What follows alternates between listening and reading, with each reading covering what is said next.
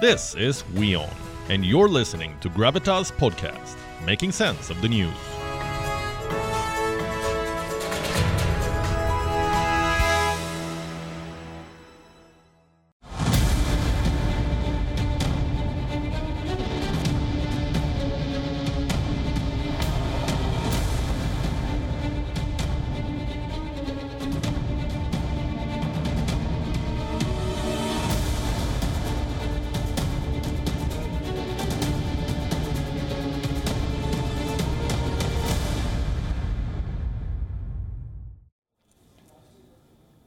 Europe's cup of woes is spilling over. The economy is in a bad shape. For weeks, we've been talking about an impending recession. Tonight, we can tell you the Eurozone is sinking.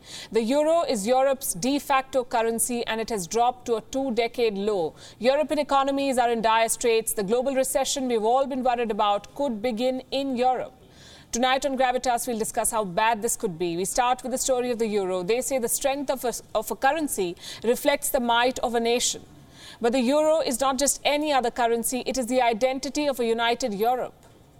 Europe has 27 countries, 19 of them use the euro as their currency. This bunch of 19 is called the Eurozone, and they're all struggling.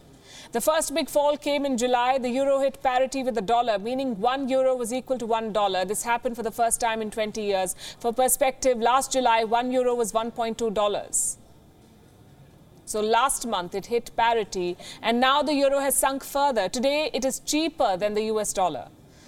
And this is a sign of economic distress. Why is the euro losing its value? Because European economies are struggling. They're facing three major challenges. Number one, the energy crisis. Number two, the high inflation. And number three, political turmoil in some of their biggest economies. Europe was already fragile after the pandemic. These three problems have exacerbated the situation. First, the energy crisis. It could single handedly ruin Europe's economic future. This is how it began. Russia invaded Ukraine. Europe sided with Ukraine. It backed sanctions against Russia. Russia struck back and disrupted gas supplies, and now Europe is suffering. Yes, the invasion of Ukraine has no moral justification, but Europe dug itself into a hole by sanctioning Russia without a backup for energy supplies. They're paying a hefty price for this. Experts are already counting the losses. I have some numbers for you. Supplies to 12 EU member states have been hit. They've either completely lost access to Russian gas or they're getting only partial supply. So only 12 countries directly hit, but all of Europe will feel the impact. And it will not be a pretty picture. Consider an assessment by the IMF, the International Monetary Fund. It says three countries will be very badly hit Hungary, Slovakia, and the Czech Republic. A complete end of Russian gas supplies will be a big blow to their economies. They could shrink by as much as 6%. But the worst hit will be Germany. It is the largest economy in Europe. It gets almost half of its gas supplies from Russia. If Moscow cuts off this supply completely, Berlin stands to lose a whopping $225 billion in the next two years. Let me repeat that $225 billion in losses. That's what Germany faces. Yesterday, we told you how crucial their economy is to Europe. It is their growth engine. And now it's stalled. It's only a matter of time before the rest of this continent feels the impact.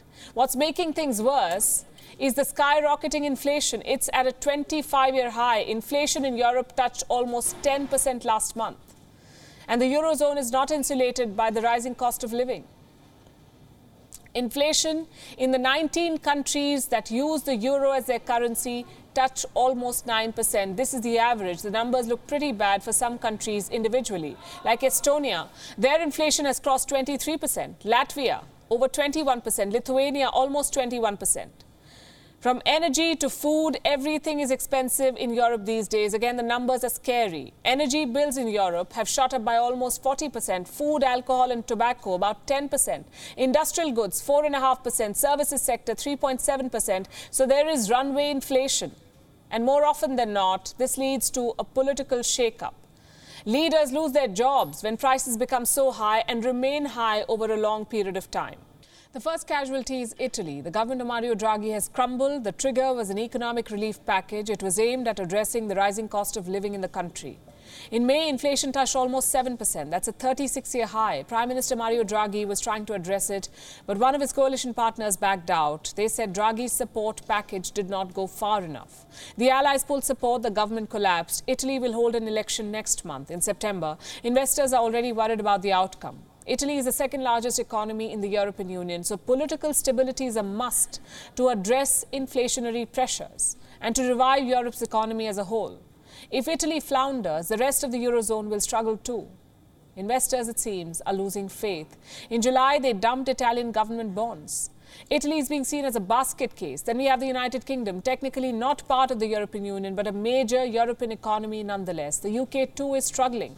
As the Conservatives look for a new prime minister, inflation is biting the people. A major US bank has made a prediction, a dire prediction. It says Inflation in the UK is on track to cross 18%. That would be the UK's worst inflation in almost 50 years.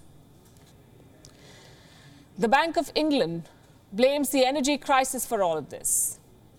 It is officially predicting a recession. Now, this rise in energy prices has exacerbated the fall in real incomes and so led to another significant deterioration in the outlook for activity in the UK and in the rest of Europe. GDP growth in the UK has slowed, and the economy is now forecast to enter recession later this year. This has unsettled many workers in the UK. Earlier this week, thousands of dock workers announced a strike.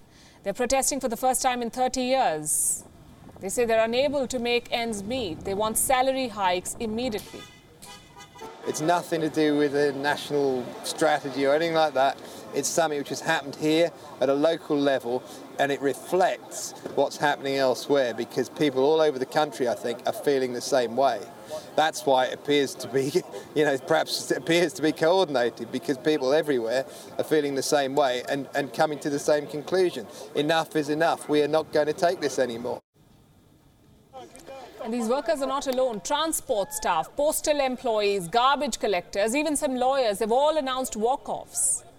This is the picture of the UK. So, as Ukraine completes six months of war, the devastation, like I said, is being felt way beyond its borders. Europe's economy is bleeding, and the whole world is bracing for impact.